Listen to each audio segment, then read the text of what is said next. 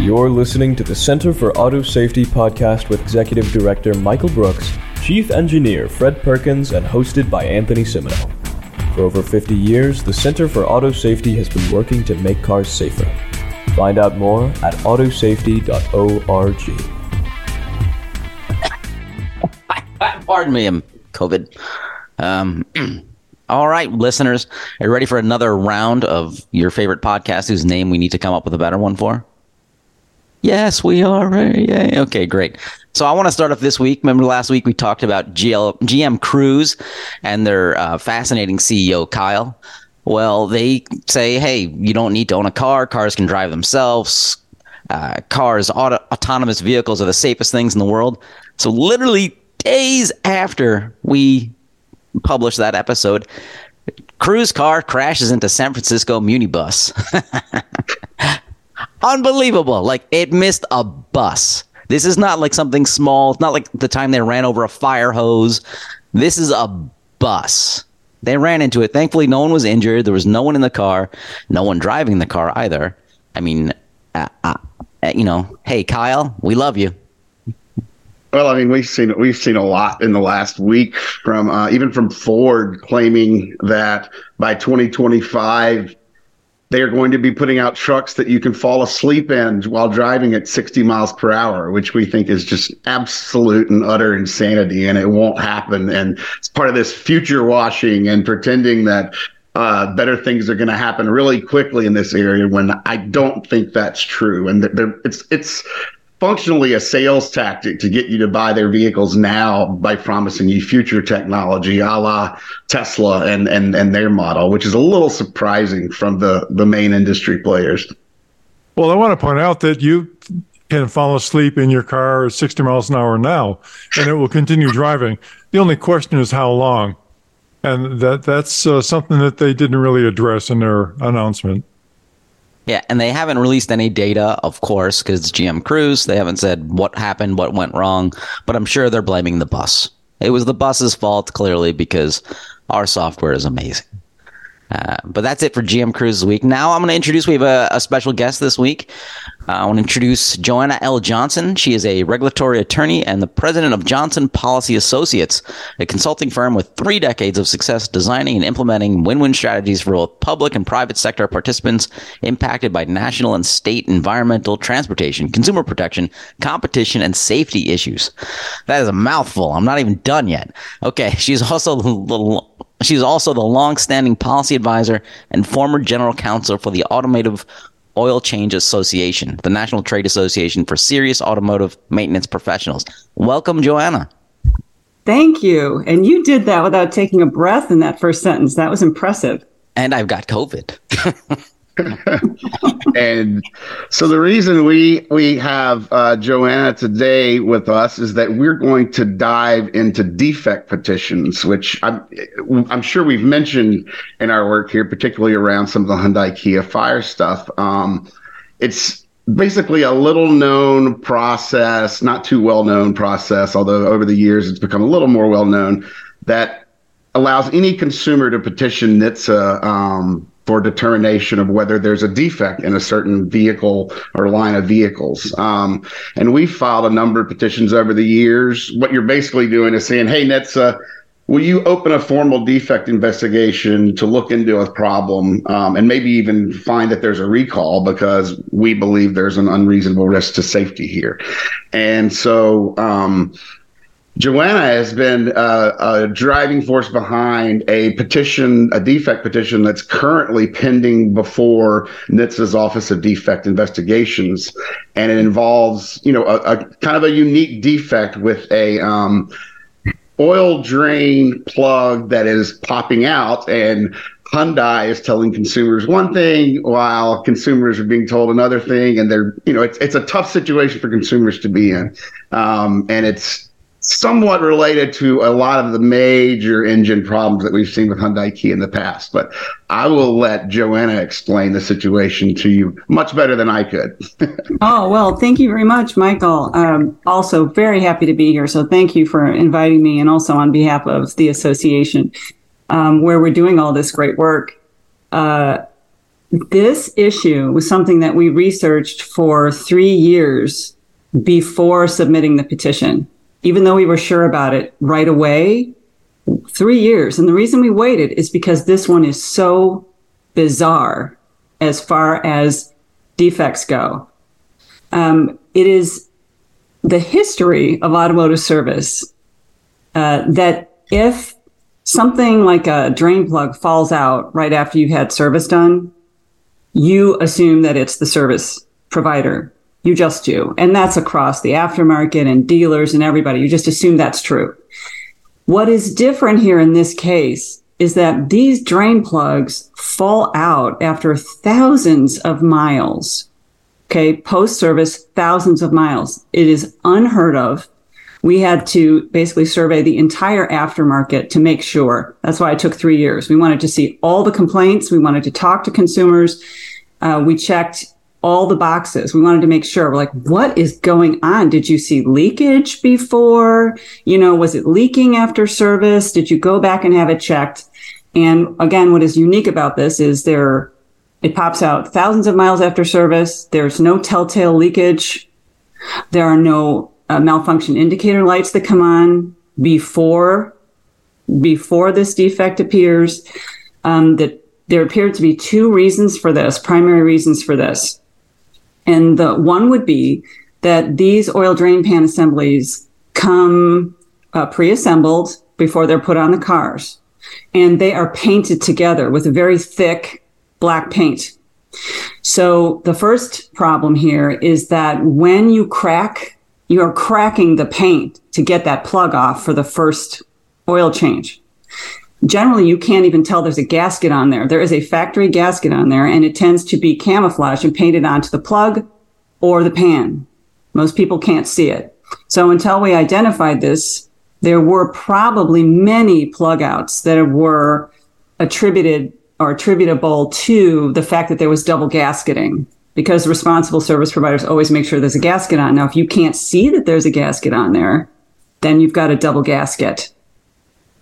And I would encourage anyone who's interested in this subject to get a copy of our petition and look at it because we included a link to some fabulous DIYers uh, doing the first oil change on a brand new Kia, and they can't find the gasket. And they don't realize it, but they are double gasketing the car on video. Wait, so uh, um, yeah, I'll, I'll, talk in while Michael's muted. So let me understand this because Michael and I were just talking about this minutes ago. So I bring my Hyundai to, you know, Jiffy Lube. I get it oil changed. Then I drive away. 3,000 miles later, there's no, hey, oil light on saying, hey, you're getting lo- loose oil. Just the plug just falls out completely. Yeah. yeah. And, and generally at highway speeds. Uh, like, are there? Uh, is it missing threads as well, or is it just no. because there's double gaskets? It's the two. The two reasons are because I got the first one, and you're right. One is because potential double gasketing. If you're double gasketed, it's just not going to maintain a seal. Eventually, it's going to vibrate out. Okay. And the second reason is you you got to consider what's going on with these Hyundai Kia engines. Okay. So we have a we have a whole range of defects that are going on with these two, and I and I I treat them as one, you know, because they share engine platforms. So I just treat it as Hyundai slash Kia, just sure. both. So they have they have uh, connecting rod bearing clearance problems. Okay, I know that sounds, you know, ooh, it's very technical. What that what that means is if you have that, then oil can can bypass in the engine and get burned away uh, and the engine oil is designed to to loop around. It's supposed to go around and around and around and lubricate your engine. It's not supposed to sneak out through different engine parts and burn. You don't want it to burn. If your engine oil is burning up, you've got a problem, and you're going to have excessive oil consumption. You're going to get sludge. Right. You're going to end up with knock. See, a uh, connecting rod bearing problem gives you ends up with knock, which is one of the most pervasive defects in these yeah, cars knock is vibration, vibration. So I, think about that. You've got all this vibration on the road, just from the regular roads. Everyone think about how, how much worse the roads have gotten in the past 10 years with all the crazy weather we're having. The, the roads get bad, the potholes, you're going up, all those things.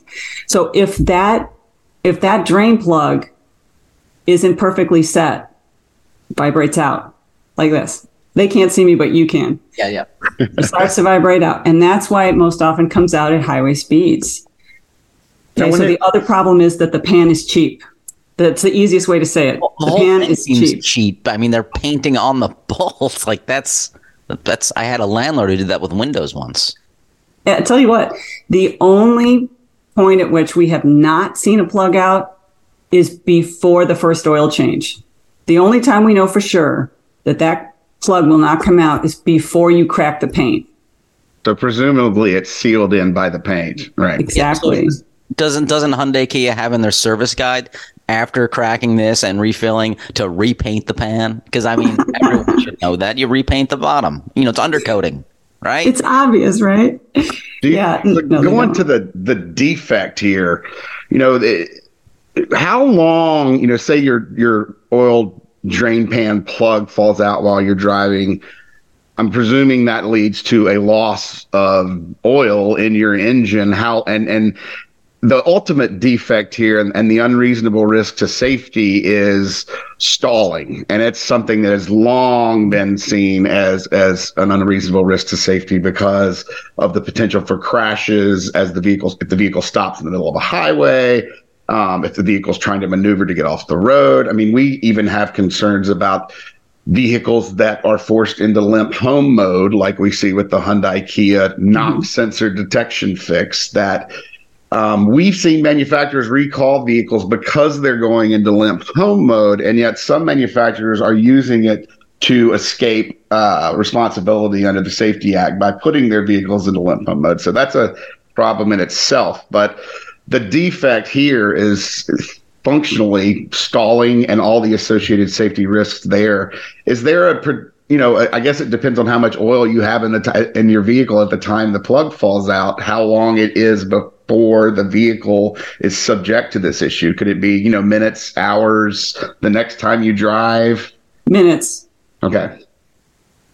That's that's really fast, and that's that's certainly concerning if you're you know actively driving. You don't have time to get home and then you know start the car and or try to start the car and it doesn't start or that type of thing. This is something that's going to actively happen to you on the road, which qualifies it you know as that's really the first step in any defect analysis is looking at whether the outcome here presents an unreasonable risk to safety and you know, it's this one has been pretty well documented. I would say it does. So, what is Hyundai Kia's response been? Because we've covered a lot of issues with their cars, with from engine fires to the TikTok generation just stealing their cars easily, and with I, I loved it with the TikTok with the stealing Hyundai. Their first response is, "Well, we made the alarm go off for thirty more seconds." like, so what are they? What's their suggestion with this? Uh, nothing so far. Um, we filed the petition uh, July of last year, and uh, we we we just keep updating it every time we get a new pack of cases. Um, we put it in there because that's what it takes for NHTSA. By the way, I want to Yes. plug that for your listeners. Yes. you've Got to complain to NHTSA with specific details. Okay, you've got to because that's the thing that motivates them. As Michael said, this is a yet another to me shocking situation where you've got a stalling safety defect. If you can stall at highway speeds, that should go to the top. That should go to the top of the pile.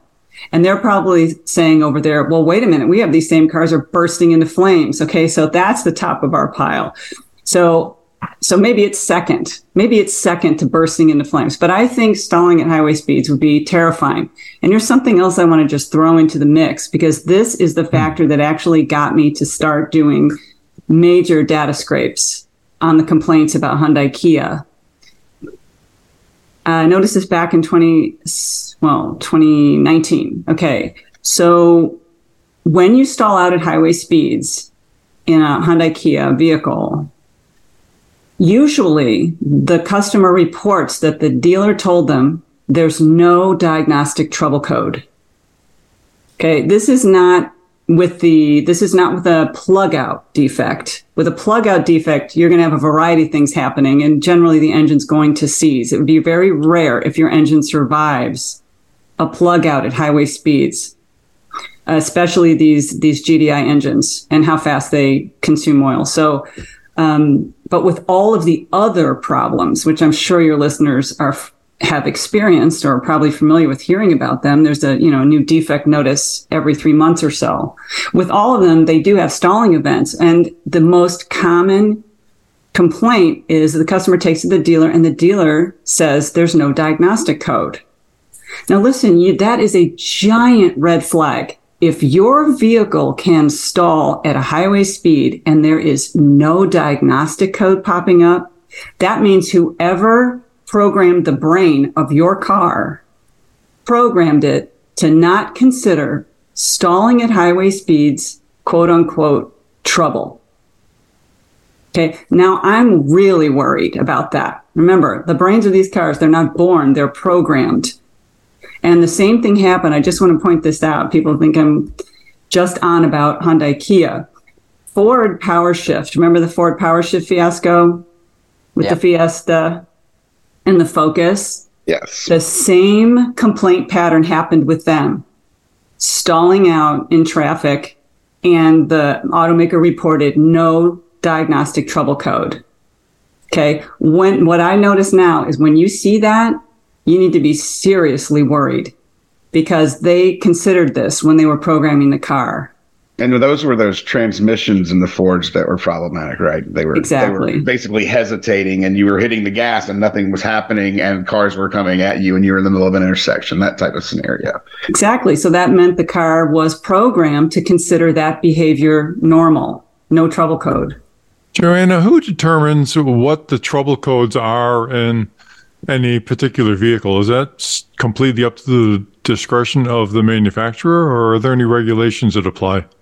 That's a great question, actually. And I'm looking into that because I want to make sure that we've got that straight. There are some standard trouble codes that all of the automakers tend to do, and then each automaker might have some individual ones for themselves. And one of the ones that I've just uh, started looking up last week is the is the general, like as in all of the automakers are supposed to have it, uh, excessive engine oil consumption code and why we never ever see that code come up in the complaints. How odd in the Hyundai Kia complaints not to see that when it is the number one problem those cars have that lead to it leads to all of the other events. So whether it's uh, the oil is sneaking past that extra rod bearing clearance or the piston ring defect, these are also pending class actions. Everyone can get a copy of those as well. Um, whether it, you know, it's one of those things. We we have the technical service bulletins um, available, and they're available to the public. By the way, anytime you want to see this stuff, I also want to plug NHTSA's website. NHTSA's general recall website. It doesn't seem like that'd be a place where you would get technical service bulletins, but you can just go to you know NHTSA. I believe it's just NHTSA.recall slash gov. Um, plug in your VIN or your model, and it'll take you to a panel that'll give you an option to look up defects, complaints, investigations, and manufacturers' communications. And you look up those TSBs. They're, for Hyundai Kia, their excessive oil consumption TSBs cover all the engines they have. I mean, it's a total of what? See, it's 271. I haven't added it up lately because they keep going up. 271, 271 models for Hyundai, or is it 316? One of theirs is 316 and one's 271. I'll give them the benefit of the doubt. We'll do the 271. So and then you add on the 68 for Kia, that's 339 models. At excessive oil consumption, it's all the engines. And we'll and, we'll have a list of these up on our website when yeah. we or as many as we can nail down because it's a lot. It's really hard pegging and nailing down every model that's covered by recalls, especially ones that are or by defects, especially one that's this broad and covers so many different engines. Mm-hmm. I just want to point out for listeners who think autonomous vehicles are the wave of the future, the engineers that left out the stalling code, same engineers writing your self-driving car software. Just putting it out there. Okay, they've got it all figured out. And we we've seen oil sludge issues in the industry for decades now. Way before I started working at the center, there were problems in the Chryslers and a lot of other models. So it's not as though they're unaware of of these type of issues. And it would make a lot of sense to have these type of codes so that engines aren't damaged and destroyed. It makes you wonder why they're not in place. So right now for the consumers, when this happens, you know, to them and their engine is essentially destroyed, what's their what's their recourse? Buy a new engine, scrap the car? For me, is that for me? Okay, so there's a couple of things. And actually the first thing I'd like to tell people is what to do before. Hopefully it won't happen to you, but what to do now before. I want to do the before first, if Right. that's okay, real oh, oil. quick. Yeah, I would say that's yeah. the thing I was going to ask too. Is there anything they can do to maybe prevent the plug from ever falling out in the first place? Well, no. Okay. okay, no, I can't. No, I, that I cannot guarantee, but there are some things they can certainly avoid. Okay. Uh, the number one thing for for Hyundai Kias, and this is with or without, with or without the issue with the drain plugs. This is considering all the problems that they have, especially excessive oil consumption. If you have a Hyundai Kia, use the severe service interval. That's the short one. Okay, they've Kia has a TSB, the 219, where they admit that many, if not most, Kia customers, I'm quoting, are driving severe.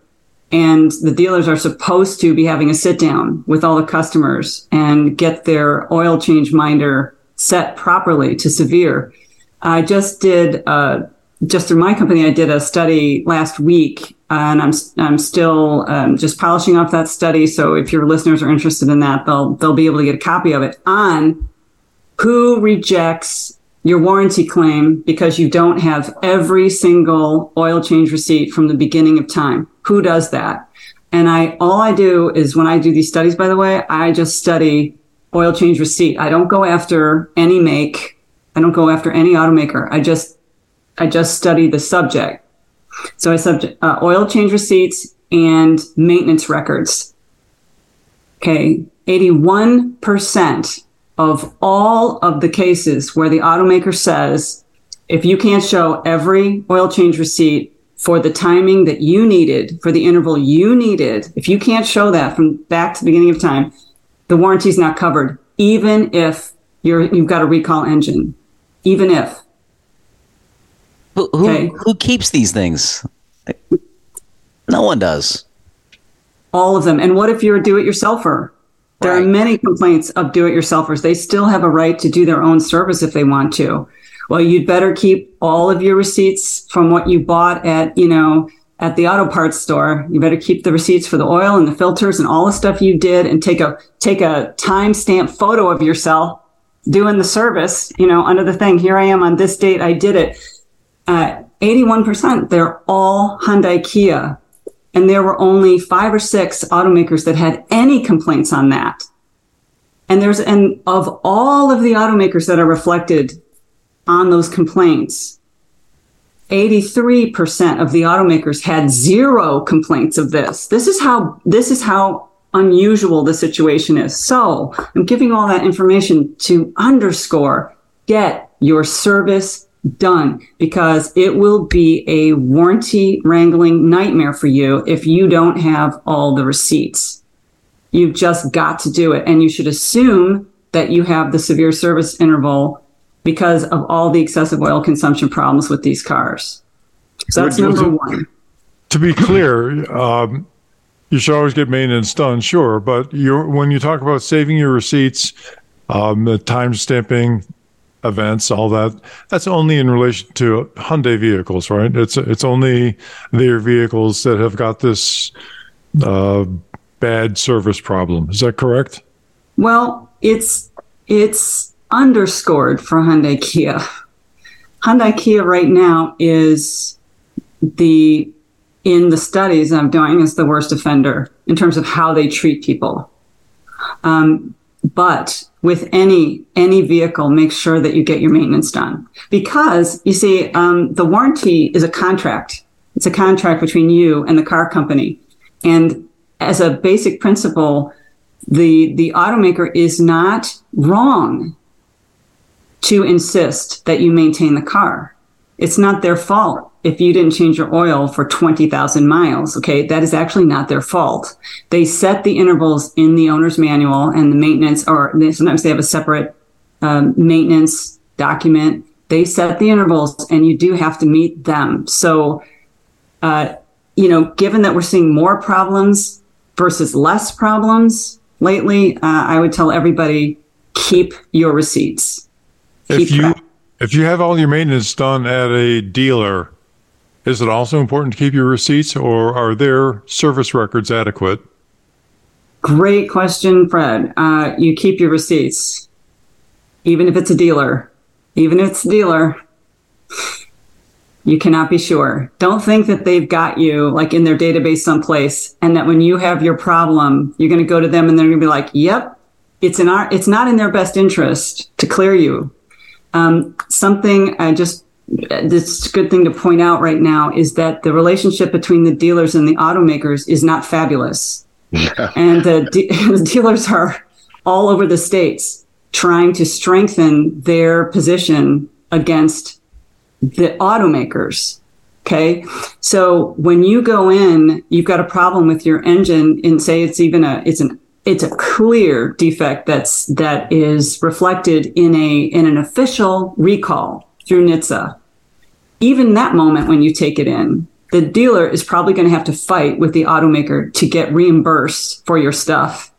And so when the dealers and the automakers have to have these fights over who's going to get what, it then becomes extra pressure on the dealer. So if they can toss your case because you didn't get the oil changed for the last seven years, they're going to do it because it is a headache. I would encourage anybody, in fact, before you buy a new car, to peruse the, T, the the master document, which is updated all the time and it's available to the public. I know it sounds super dry, but you know what is not dry? Stalling out on a highway. Okay, so like go get the master document before you buy a car and read the TSBs, and you see what is going back and forth between the automakers and the dealers, and it will give you a really good idea of whether it's going to be smooth sailing for a particular Right. car. And Well, we've talked thanks. to a, a lot of consumers. Go ahead, Fred. Sorry. Another question though, uh, when this happens, you're dumping five quarts of slippery oil onto the highway. Uh, is there any history of other vehicles being involved in crashes or hazardous operation due to the uh, oil being spilled on the highway? That's a great question. Uh, that is actually our next step because this is it is dangerous. Number one, which you just explained, it is very dangerous. It is also an environmental disaster. It only takes one quart, one quart of used oil to contaminate an entire river and entire lake. I mean, it's Sure. everybody knows that the EPA's "you dump it, you drink it" program. So that's And- our next step is to pressure them from from that side. Another question that pops into my head is there something special about these uh, these plugs? I mean, I've I've changed a lot of oil. It's just a a threaded stud with a flange on the end and a, and a resilient seal in between. Is there anything special about these uh, Hyundai items? They made from titanium with unobtainium or who knows what? They're, well, they appear to be made from um, stamped steel, which is cheap. That's about the cheapest way you can do it. And when you, um, we've, you know, obviously bought the the factory parts so we could take a good look at them. And what's behind the plug, like what the plug is screwing into, has got this little. It's almost like cardboard. It's almost it, it's this very cheap piece um, behind it that it screws into. Um, we also have evidence, and we've been collecting evidence on the pans cracking um, the pans sometimes just give way. Um, there's think about um, the total circumstances here. I think you need the complete package. If you had really efficient, consistent engines, so you weren't getting um, high pressure, you weren't getting extra heat, you weren't getting all that extra vibration, maybe you know without the double gasketing, maybe the plugs wouldn't come out. Um, but that's not the, that's not the case. That's not what we have here. I mean, keep in mind that this is the same same um, the same two companies, Hyundai Kia, that have a construction equipment grade filter requirement for all of their cars. Why does a little sedan need an oil filter that has a canister burst pressure of 600 psi. Okay. When all of its other like cars by other automakers with engines of the same size only needs an oil filter with a 240 psi burst pressure. Wait, so they're using the same oil filters that are in bulldozers and excavators? Yes. And they're And- requiring are they requiring consumers to use those as well when they replace their when they change their oil? Yes, they do. And it's not in the owner's manual. So you wouldn't even know. You would No. you would buy your car and you would go to an independent oil change shop, maybe because your Kia dealer is 400 miles away and you live in Montana, right? And you're not even going to know about the problem. No.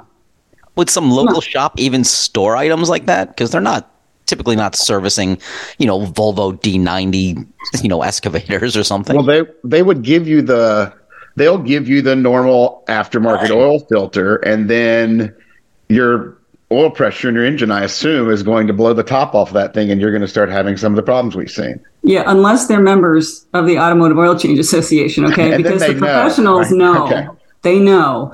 And they use and they and also aftermarket um, oil filter manufacturers know. And so now for their equivalent of the Hyundai Kia filter, it's rated to 600, you know, psi burst pressure.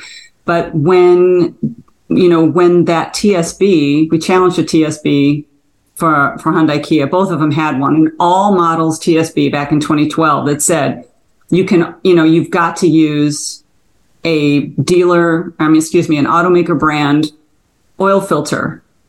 It didn't say you need to use a filter that has a canister burst pressure of 600 psi. It said if a car comes in and it's, you know, knocking, whistling, you know, doing all the things that the Theta 2 defective engine did, if it's doing any of those things and it has an aftermarket filter on it, it's because of the aftermarket filter. That's the problem. And so this is not a warranty repair. You get rid of that and you must use an OEM filter. And of course, that's a it, that's a, a roundabout Magnuson Moss Warranty Act violation. It is. They're gaslighting America. It's a yes, it's a roundabout because what they're saying is you don't do a diagnostic on that engine. You see an aftermarket part and you just assume it's the aftermarket part, and you have to use a proprietary part, and then you charge the customer for that proprietary part. And of course, we did challenge this to the Federal Trade Commission, and they did nothing about it.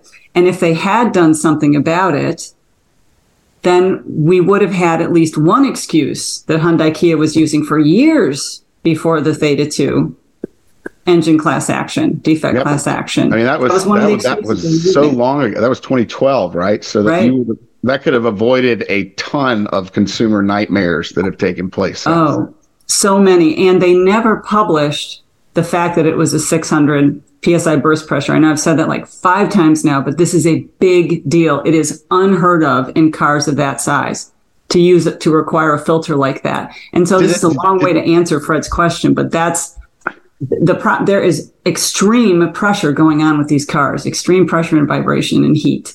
Was that original equipment on those vehicles? Was it that type of filter, or were they putting the regular one on there and then they started seeing problems with their engine design and they switched? Yes. Yes. When I talked to the oil filter manufacturers, that's what I was, that's what I asked them. I'm like, wait a minute, was it from go?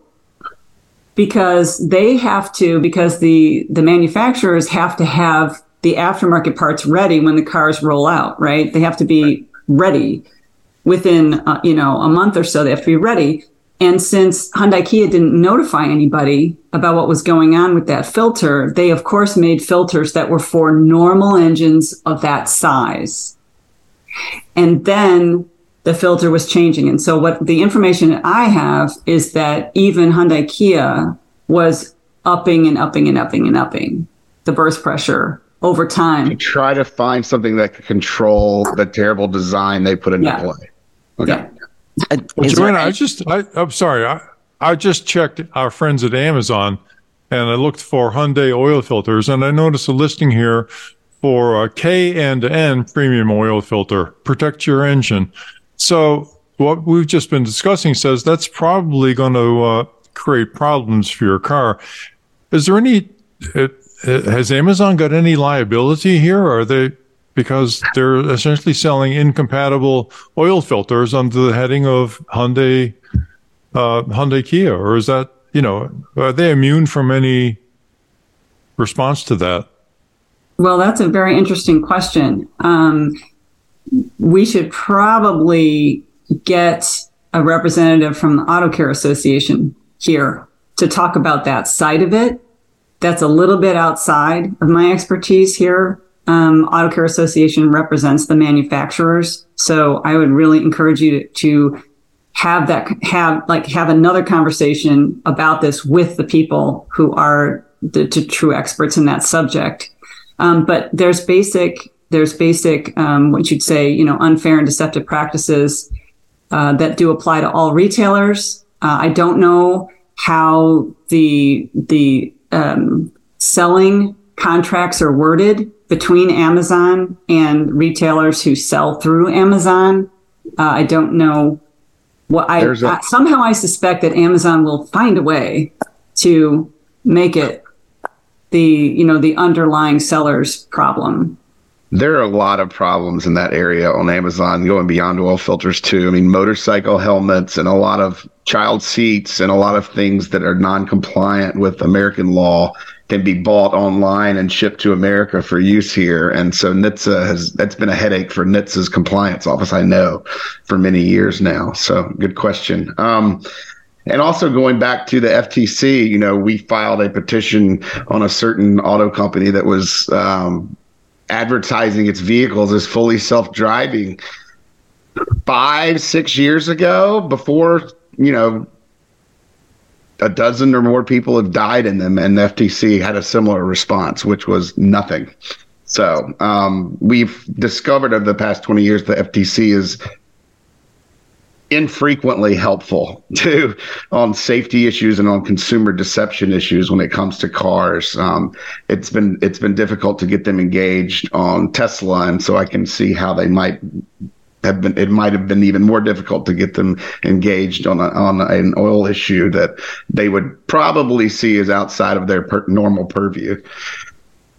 Indeed. Is it is it okay if I go back for a second? I didn't yep. answer all of Anthony's question. I just gave him one thing the uh, the preface before you have a problem. Just make sure that you're maintaining the heck out of your car, um, and that you keep all the receipts. But the other thing is, if this situation is is happening to you, um, and most Hyundai Kia customers will end up taking their cars back to the dealer because the warranties are so long.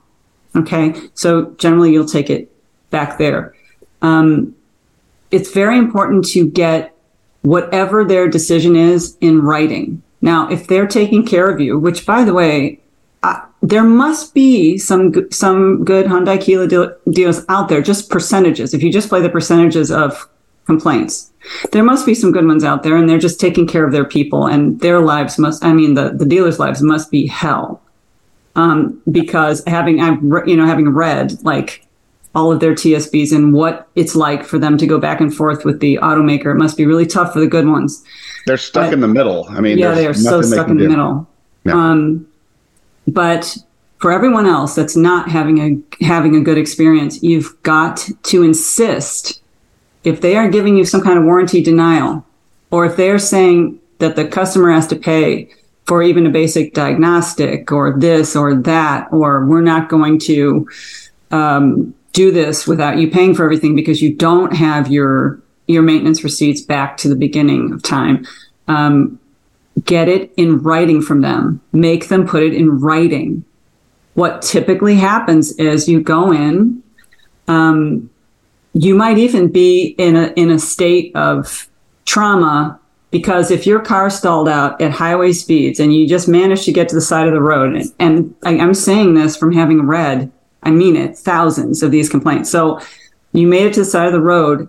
You are somewhat traumatized at that point, except if you are, you know, maybe you're an amateur race car driver, you're a very cool customer. But for everybody else, that's a big deal. Your heart's racing. You, you know, you don't know what happened. Also, you need your car. The average person needs their car to make their life work. So the two things that just happened is your life were at risk. Your life was just at risk.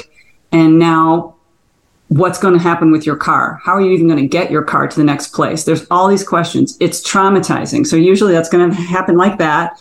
and then you will go to the dealer because the warranty is so long. So when you get there, and especially between there and the dealer, you got to breathe. You have got to breathe. You have got to slow your heart rate down.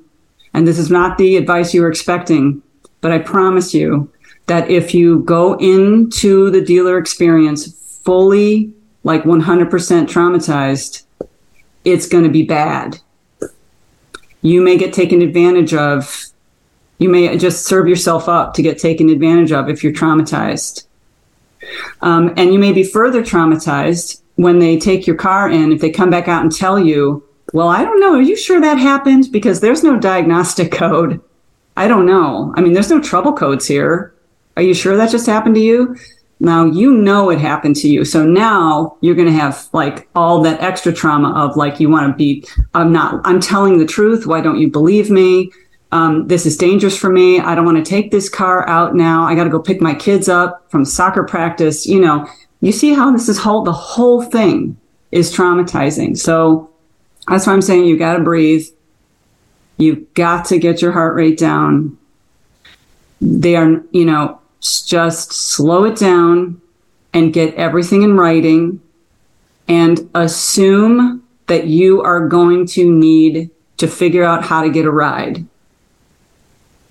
And that's okay. not, again, this is not a normal experience. Hmm. I'm just saying with this particular automaker, you've got to assume that you need to get ready for that.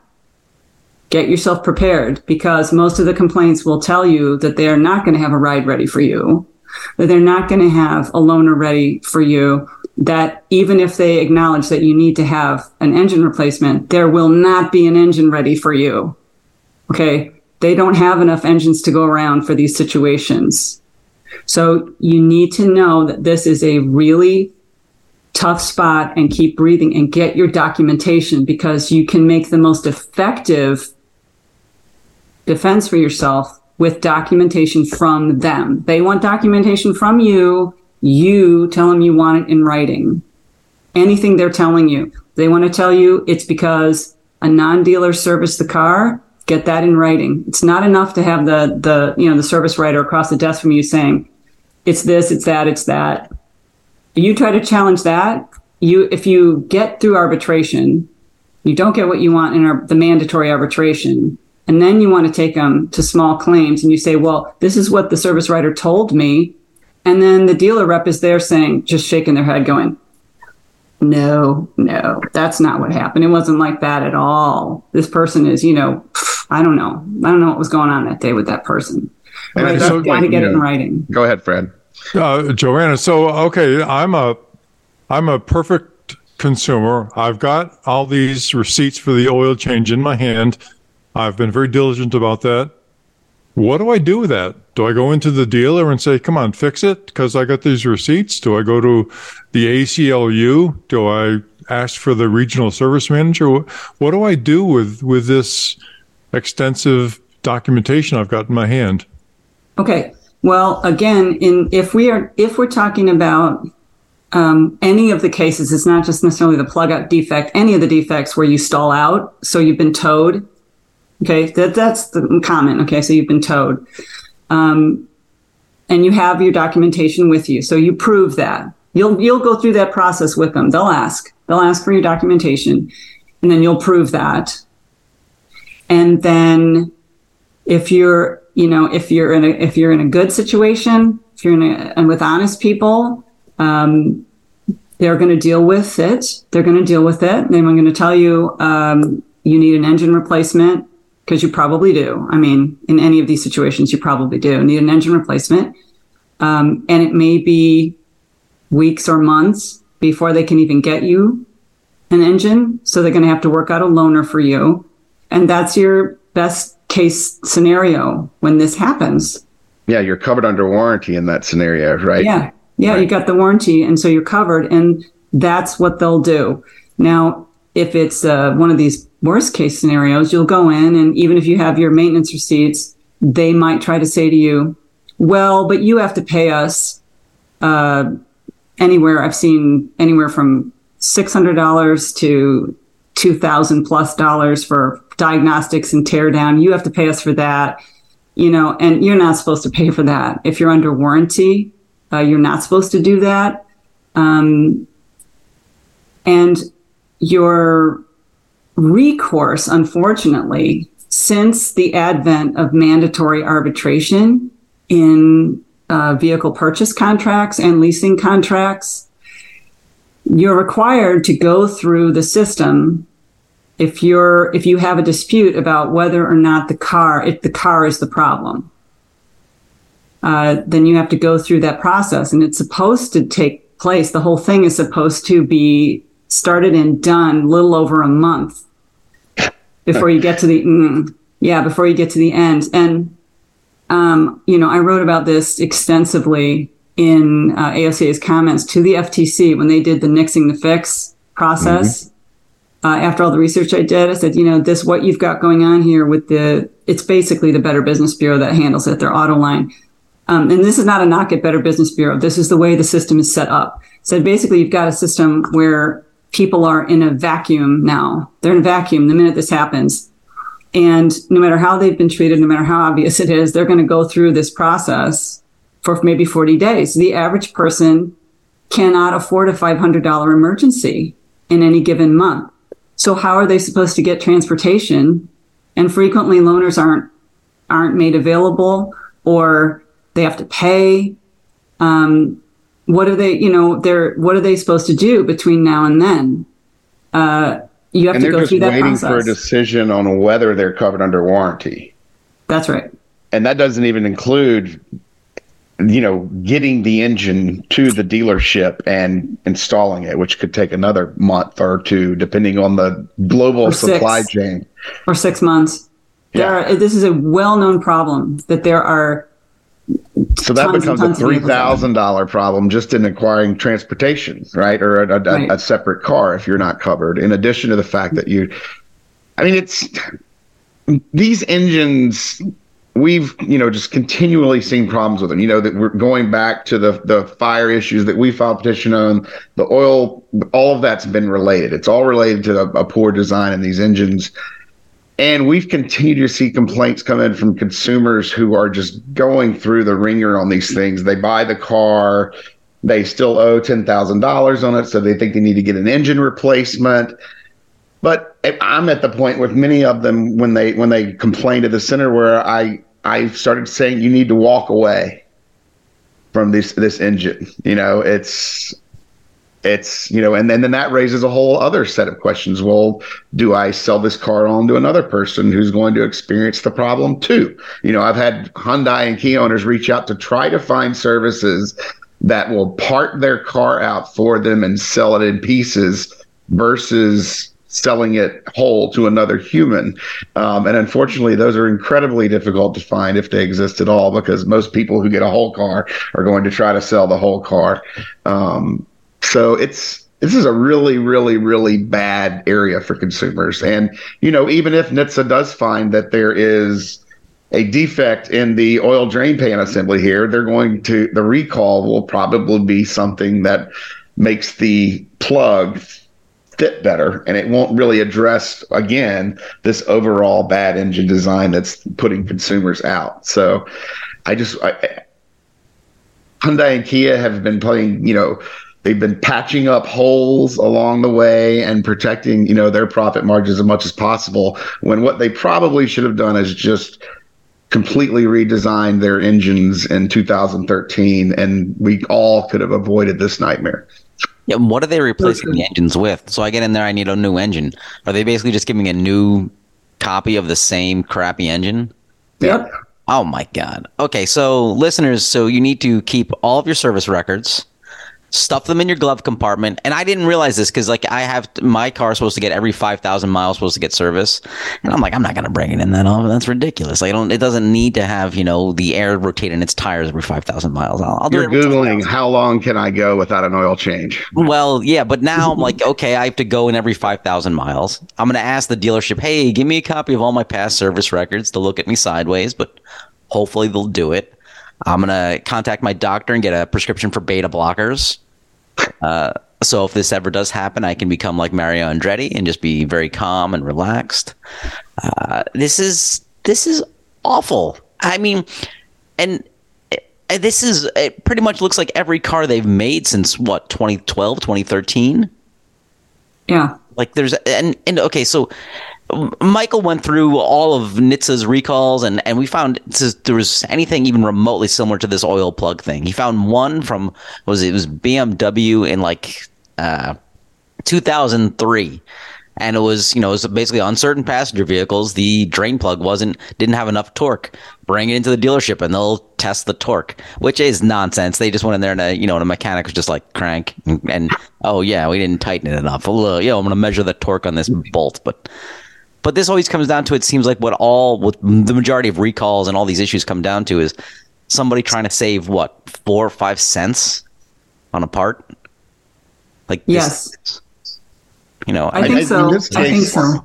I think that I think in this case, you know, they were trying to design more efficient and more powerful engines, um, and they didn't get it right. You know, and and instead of turning that around and fixing it when they started to see problems that were requiring them to put bulldozer uh, oil filters on these cars, and it's it should have been clear to them at that point that this path wasn't sustainable as far as you know the outcomes it was going to create for consumers. But they forged on through and kept making engines that have this problem for what another eight nine years maybe they're they're still making them. We're not i'm not totally sure on that. Um, Well, there is a Theta 3 now. that's just scary. Well, and another, you know, another thing to that just you know adds to the mess is that that you know one of the reasons they could have gotten cheaper about the oil drain pan, you know, making it cheap stamp steel, um, is that it's lighter, and uh, one of the things that vehicle manufacturers did in response to Clean Air Act requirements fuel economy fuel right. economy was to see how light now what anything they could make lighter because that affects the entire equation. You got to picture a very large algebraic equation yeah. for their entire fleet. And if you want to sell heavy suvs and trucks then you you have to lighten anything you can lighten. And they they probably did. They probably got a 0.01 into that equation for these lighter cheaper oil drain pans. And you know an uh, oil drain pans and plugs and their plugs and their gaskets. These are maintenance items. These are replacement items.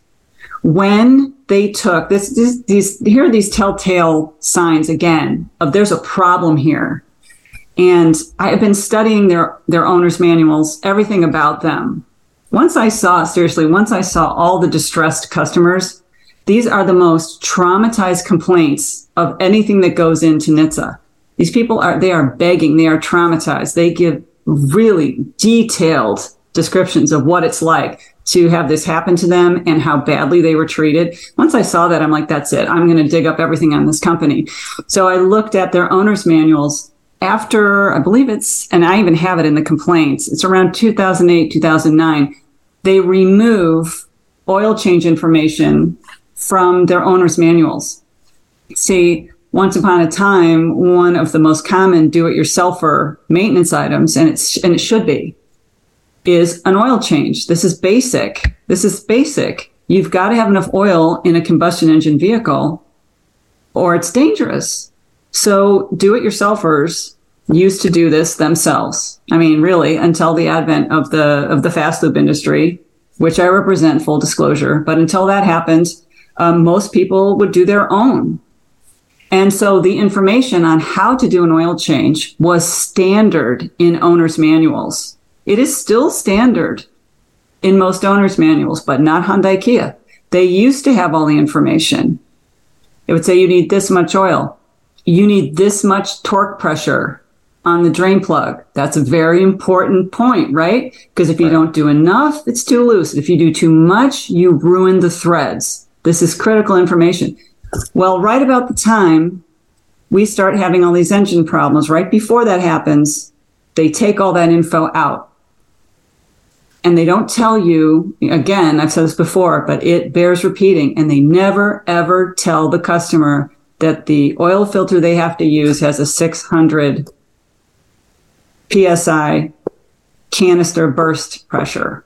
I mean how could you have how could you have a requirement like that which is so abnormal so unusual and and it's a maintenance item and you don't put it in the owner's manual there are still a lot of do-it-yourselfers out there okay? And they have a federal right to not use an OEM to spend all the extra money for an OEM part. They have a right to choose a competing part. But the manual doesn't even doesn't warn them doesn't say anything doesn't talk about the torque pressure. And believe me, on this oil drain plug issue, I've seen um, do-it-yourselfers in the consumer forums talking about, well, should I put extra pressure on it? Would that make a difference? And I know that was a question here too. Is there anything you can do to stop that thing from falling Super out? glue. And the answer is no. You no. If you if you do extra, it doesn't stop it, and you ruin the threads. Right. And and here's another thing I haven't mentioned yet: the professional service industry is switching to extraction only for Hyundai Kias. In fact, some dealers, according to consumer complaints, are even switching to extraction only. Nobody wants to touch that plug. What, what And- does that mean? Extraction only. Extraction means you go from the top, you go through the engine and suck out the oil, and you don't even touch You, the plug. you don't even go near the plug. Wow. Wow. You know, look, And- plugs are advanced technology. We haven't. We've only had these for a couple weeks. I know, I know. I and so they extract it, and we already have we already have complaints where the extraction only, the plug still falls out. Ah, unbelievable. What's so? Okay. So this is extraction only. That suggests that drain plugs may be a thing of the past, right?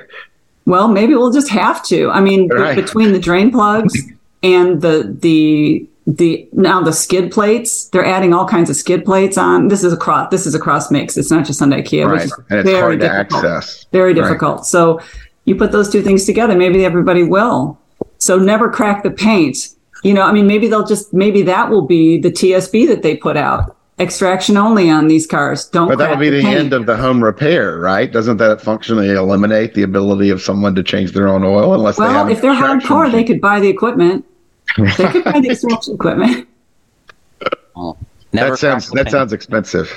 Uh, I haven't priced it, but you know, if if the industry switches to that, somebody will make it. Somebody will make it available. So we've got a couple other things that we're that kind of circling this whole conversation. I mean, we won't even dive into since we've already talked about the other, you know, five thousand plus consumers whose Hyundai Kias went up in flames on the side of the road.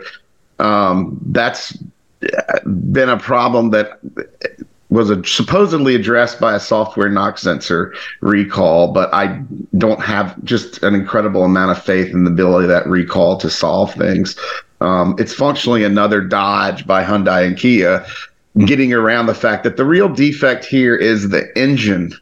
And that no matter what software you put in it that puts people into limp home mode when it detects knocking, that's not a solution to the defect here. That's a band aid that allows Hyundai and Kia consumers to continue experiencing this nightmare of engine failure over time.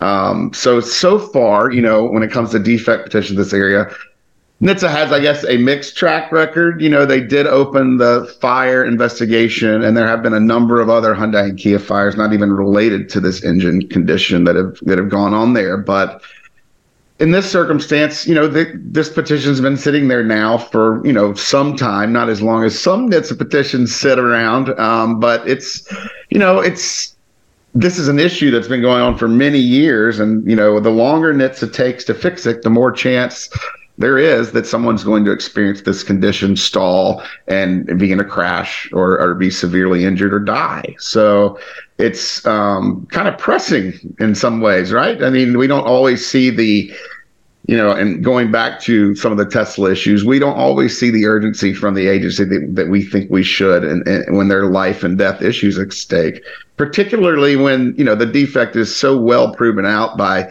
you know all the complaints and all the data that you've submitted to the agency over the, over the, the past year or so. So that that's one part. Um, we didn't get into a whole other part on early warning reporting, um, which which you something you've also looked at and something we've long looked at with involving NHTSA. Basically, in 2000 2001 when the TREAD Act was was passed by Congress in response to the Ford Firestone rollover problems. Um, manufacturers were required to start reporting a lot of things to NHTSA. Um, deaths and injuries, warranty, and other information, uh, property damage, depending on the size of the manufacturer and a lot of other factors. That was required uh, to be started. I believe manufacturers started reporting around 2003. Um, and we have over the years found a number of discrepancies in reporting.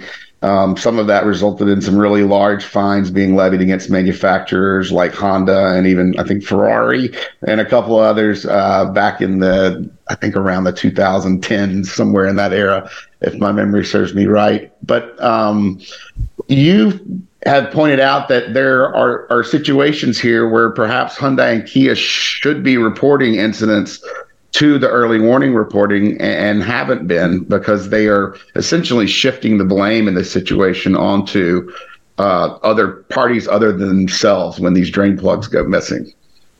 Indeed. Indeed. That's a really good recap on early warning reporting. Yeah. Um, I, I went into the regs to try to see how they were getting around reporting these instances.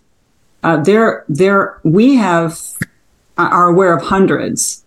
Um, I've got 137 cases now. It's combined consumer complaints to NHTSA, um, professionals in the industry, and consumer forums. But we are aware of probably thousands uh, because I've talked to the insurance companies, and one of the insurance companies is trying to trying to get clearance to give me their data. Okay, That's always hard. yeah, it's very hard. They want to because they are tired of paying these. They're tired right. of paying. And, and, they've come out strongly against Hyundai and Kia, obviously on the um, the uh, what is it the immobilizer issue right. and theft where they st- stopped insuring them i wish they'd done something similar um, with when they started seeing so many fires because that was really the with on the Hyundai Kia fire issue, the insurance companies were really the people who were receiving the most complaints because everyone whose car catches on fire is reporting it to insurance. They're not reporting it to Kia and Hyundai, and they're not reporting it to NHTSA every time. But exactly. you can be sure they're reporting it to insurance. Exactly. You know, by the just by the way, I keep waiting for the case where the Hyundai Hyundai or Kia is stolen, and then as the police are chasing him, it stalls out on the highway. Yeah the oil drains out of the bottom and stalls. That's a great immobilizer built in, right? I think when I see kids in my neighborhood steal those cars, maybe that's what's happening. Is they're just like, we're abandoning it. Car stalled out. Let's steal there it. Gonna be, there are going to be customers in an alley going, "Kid, steal my car." yeah, please, please steal my car. I'll give you fifty bucks please take to this. steal my car and drive it into endorsing that as a way to get rid of your. We are not. No. We want everybody to get that recall. We are, we are joking. We are we are officially joking about that. Um, but the, but the but the early warning the video as not as Fred is nodding his head saying yes, do it, do it. No, no, no. no. I'm, I'm just wondering. I'm just wondering how much you have to pay somebody to steal your Kia. I mean, given the kids are like 14 years old, I don't know, yeah, a pack of gum and a Playboy. Well, I'm sticking 20 bucks, maybe. I, uh, all, right, all right, we we've okay. spent a, a, little over an hour. I think we should uh, we should wrap up. Um, there's a lot of stuff I know we wanted to get to today, but I, I, you know, how long can we hold listeners on for? So, well, you know, we can always do part two when NHTSA I, fixes this whole problem. I think we're definitely having you come back for a part two. But I think Happy to. It, we uh, we ganged up a lot on Kia Hyundai today. We're going to put a link to an amazing video um, that had happened out in California where it's a Kia going down the road someone's truck, the tire pops off, explodes, goes right in front of this car, and this car launches into the air. It goes at least it looks like ten feet in the air, and oh, yeah. Kia, and it flipped around, landed, and right on its top. Landed right on its top. It was so, amazing. And the amazing that person wouldn't have survived 20 years ago without some of the roof crush and thing. They certainly wouldn't have survived without a seatbelt on. Um, but that and the, and the car never stalled. but that was an amazing video because it just shows you how little time a driver or an autonomous vehicle might have you know might have to respond to something like that. I mean there is no avoiding some crashes and that's a good example of it when a tire pops off right in front of your car. I mean nothing you can do. That was a, some impeccable timing though by those drivers Yeah. Well, hey, uh, Joanna, thank you so much for being our guest today. This was Yeah, thank you. Thank you. incredible. Thanks for having me. So, um, hey, listeners, we'll be back next week. We'll have some recall roundup. Fred will do more deep dives on our AV Consumer Bill of Rights, um, and whatever. you know, we'll update you on whatever GM Cruise crashes into next. Uh, so, thanks for joining us. Bye. Thank you. Bye bye. Bye bye. For more information, visit www.autosafety.org.